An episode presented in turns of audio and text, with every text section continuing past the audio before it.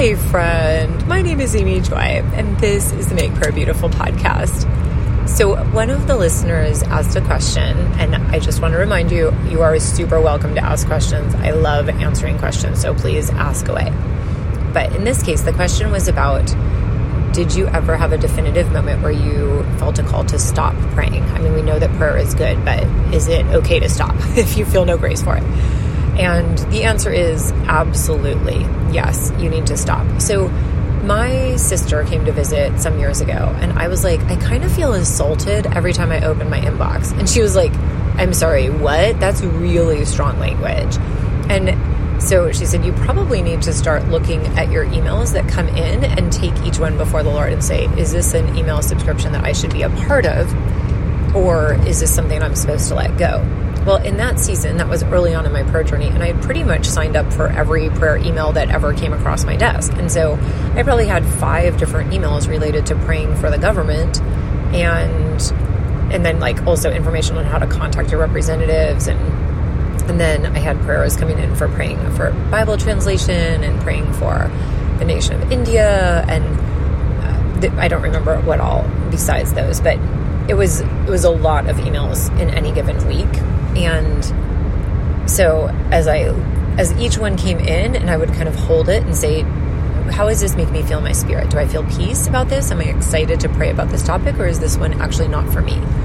And it was really clear for me, for me, that I was not supposed to be getting the political emails or like the government emails, at least in that season. I'm not saying that I will never be supposed to get those emails, but in that season, that was one thing too many. And so I unsubscribed from all of those. And there is a part where you're like, oh my goodness, I do feel like sort of a bad Christian because I probably should be praying for the government because the government is important. And we know that the scripture talks about how that you're supposed to pray for the kings and those in authority. And uh, so, anyway, I realized that that's a that is a thing, but I had no grace for it, and it felt like death to me.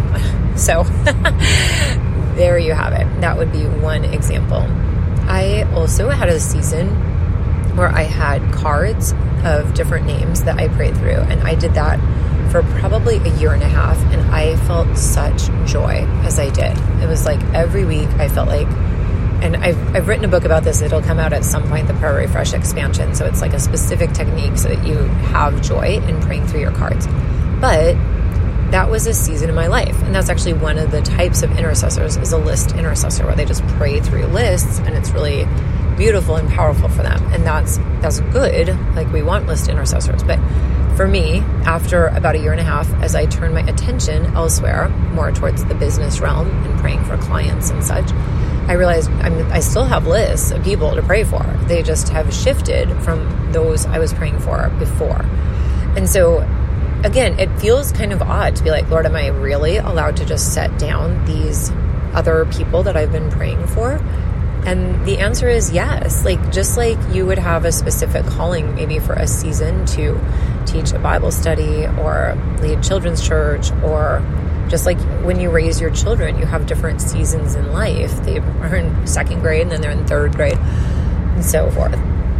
The that I think is kind of how it is around prayer assignments as well. And yeah, so one of the other things that uh, Bob and I have talked about at different times is that it feels like you are kind of a bad Christian or certainly a bad prayer person, bad intercessor, if you are carrying something in prayer and then it's kind of like it's almost the end of the assignment and you're like, I cannot wait for this to be done. Uh, I can think of one of my friends emailed me about that over this summer, how she had been praying for a specific program that some friends of hers were running. And with about a week to go, she was kind of like, oh, I am excited to be able to set this down. Well, yeah, because it is actually work in the spirit to pray for something. And I think it's easy for us to forget that that is actually a thing.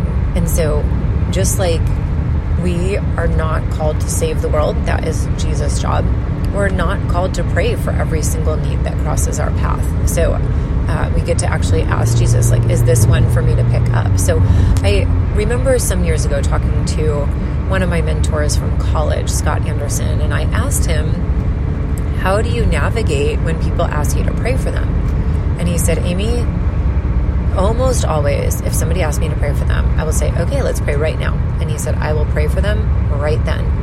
And that is beautiful. And then I can walk away and not think about it again. But he said, every once in a while, the Holy Spirit will highlight something and it'll be like, oh, oh, th- I'm okay. This is one I'm supposed to pray for, for on an ongoing basis.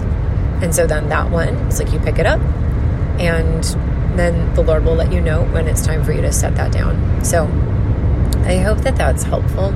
I think for me, that is, it was not an obvious answer. I've needed to process through that as well. So I think that that's a really excellent question. And high five to you for asking it. Okay. Thank you, Jesus, that you don't give us more than we can bear. Thank you that you don't ask us to pray for more than we ought. That you just give us the assignments that you have in each season and that you then give us the Prince of Peace to show us the way of peace so that we can walk out the calling that you have on our lives in health and joy. Thank you, Jesus. Amen.